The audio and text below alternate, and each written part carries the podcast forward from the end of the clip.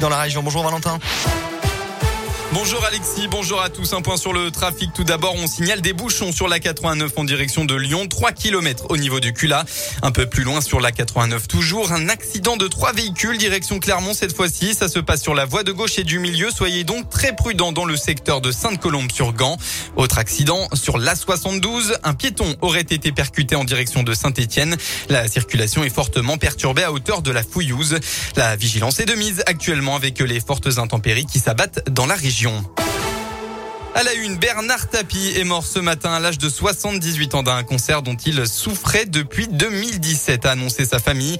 Tour à tour entrepreneur, chanteur, président de l'OM, ministre, acteur ou encore patron de presse, Bernard Tapie est décédé à son domicile parisien. Il sera inhumé à Marseille, sa ville de cœur, selon ses proches. Emmanuel Macron et son épouse Brigitte se sont dit touchés par le décès d'un homme dont l'ambition, l'énergie et l'enthousiasme furent une source d'inspiration pour des générations de Français.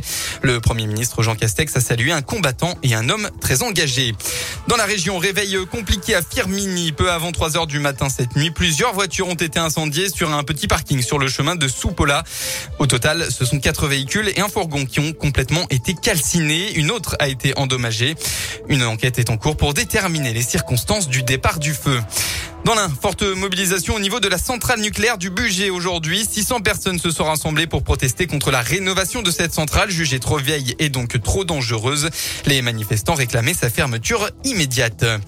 En Haute-Loire, lors d'une promenade aux étables, un homme de 67 ans a fait un malaise. Les secours ont dû intervenir en milieu périlleux. La victime a dû être héliportée en urgence absolue à l'hôpital Nord.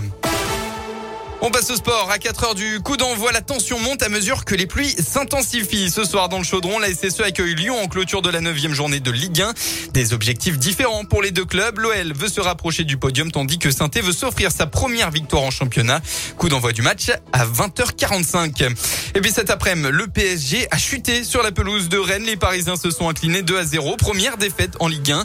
Et concernant euh, le Clermont Foot, septième match sans victoire. Les Clermontois ont fait match nul à Lorient. Un but En rugby, enfin, le gros rendez-vous pour l'ASM avec un début de saison poussif, une seule victoire pour trois défaites. C'est le moment de montrer les crocs. À domicile, le club clermontois accueille le Racing 92. Coup d'envoi de la rencontre à 21h05. La météo dans la région, il n'y a plus de vigilance orange dans la Loire. Actuellement, le vent, c'est fini. Place à la pluie. De, force, de fortes précipitations vont tomber ce soir partout en Auvergne-Rhône-Alpes. Rebelote demain, la pluie sera toujours présente dans l'Ain, le Rhône et la Haute-Loire, avec tout de même moins d'intensité. Des éclaircies sont en revanche attendues dans la Loire et le Puy-de-Dôme. Du côté des températures, forte baisse demain. Il fera au maximum de votre journée entre 13 et 16 degrés.